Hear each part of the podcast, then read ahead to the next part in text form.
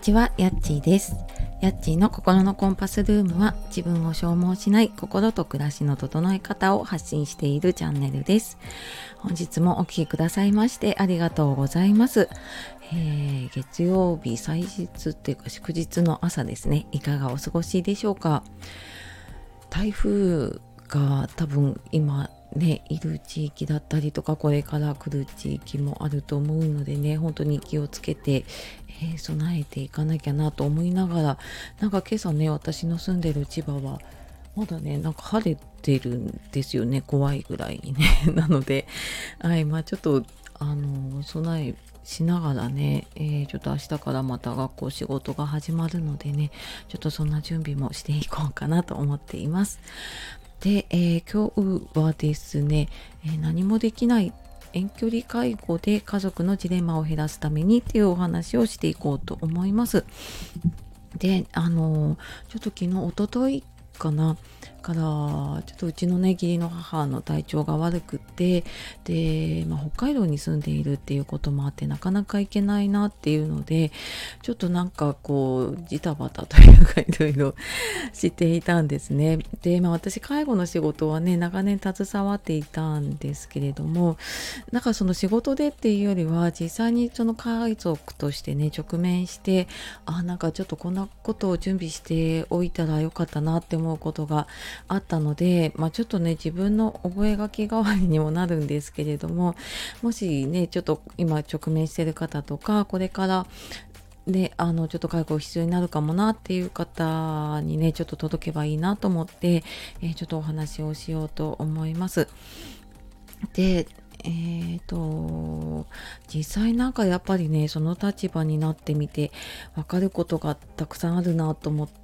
だし、で、まあ、今回ねそうやって義理の親がね体調悪くなってやっぱ残された命が短くなってきてるなって思うと、やっぱりすごい一個一個こう何か決めるっていうものの重さが増してくるとね、本当になかなか判断するの難しくなるなって思いました。で、家族にとかね近い人になればなるほどやっぱりそこって、うん、なかなか冷静にね判断するの難しいなって思いました。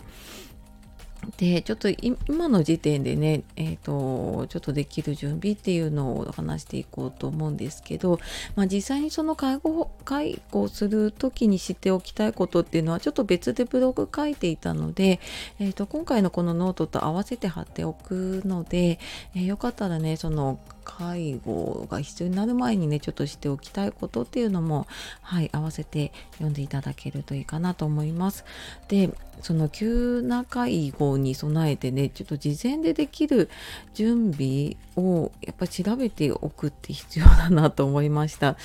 で、なんかうーん今回やっぱり飛行機でね帰省する距離だったりとか、まあ、遠距離でね帰省するってなるとやっぱその交通の手段ってやっぱ準備が必要なんですよねっていうのを思って、であのー定期的なねその旅行だったりとかあと帰省の準備っていうのはねしてたりするんですけど、実際にそのうーん突発的なね帰省のための費用っていうのも準備しておいたら安心だなって思いました。で、旅行だとねそのちょっと料金の安い時って選べたりするけど、やっぱりそういうの選べない時もね出てくると思うと、やっぱ余裕を持ったね準備しておいた方が、あ、なんかであの今回ちょっとその連休だなって思って実際に行こうかなって思ったんだけど、見たらすごい料金だったんですねっていうのがあって、まあそういうのもちょっと含めて準備をしておくといいなって思いました。で、あとすっかり私忘れてたのが、飛行機だと介護割引っていうのがね手続きをしておくとあの安い料金で買えるっていうのがあるんですよね。で、これもちょっとその介護関係の書類が必要だったり、あの家族関係を証明するようなね戸籍みたいなのが必要になるので、まあ、早めにちょっと調べて準備をしておくと、えっと私が見たのはアナだったんですけれども ジャル でもやってたり他でもやっていたりするので、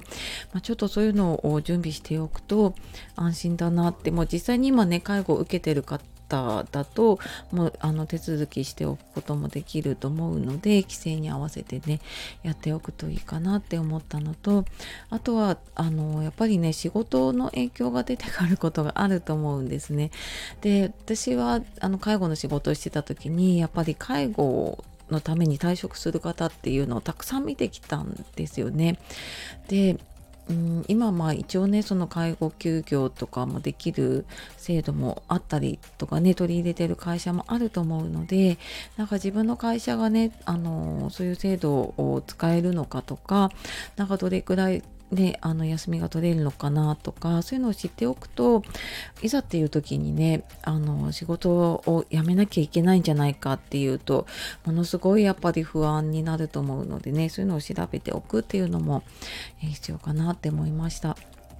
で、あとまあここはちょっと気持ち的なことになるんですけど、できないことは割り切ることも必要なんですよね。で、なんかなるべくできることをやりたいってすごい思う気持ちもね大事なんだけど、なんかそれと同じくらい自分たちの生活を守ることも大事なんですよね。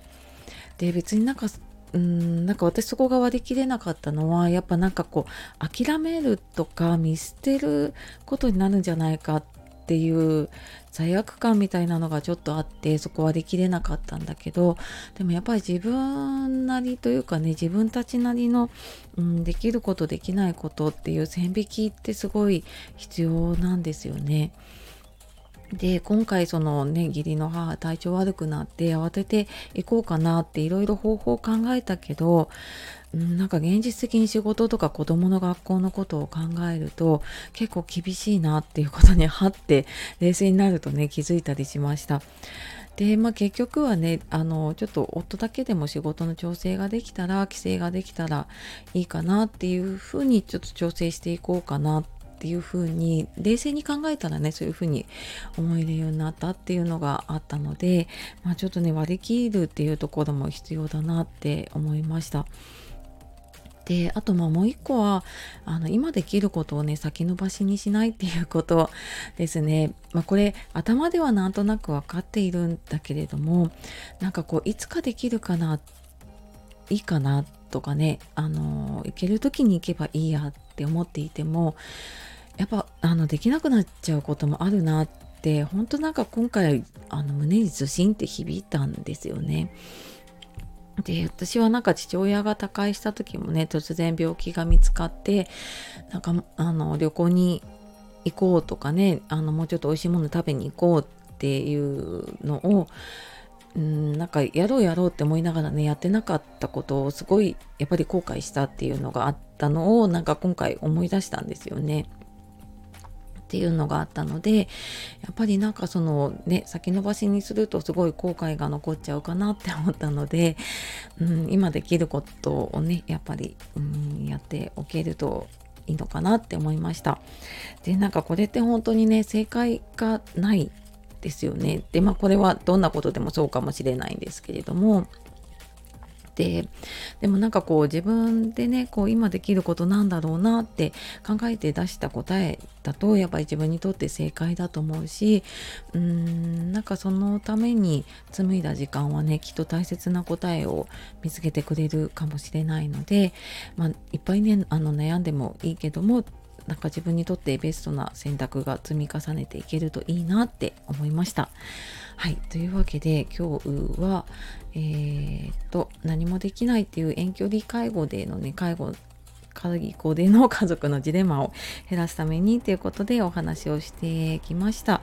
えー、っとあと最後にですね、私あの公式 ライン とかメルマガの方でえー、っともうちょっとね、えっと、なん、なんていうのかな、詳しい発信をしたりとか、あとはあの限定でセッションの募集とか、あとは講座のお知らせとかもそちらの方でさせていただいているので、ご興味ある方いたら説明欄の方から見てみてください。はい、というわけで、えー、最後までお聞きくださいましてありがとうございました。では素敵な一日をお過ごしください。さようなら、またね。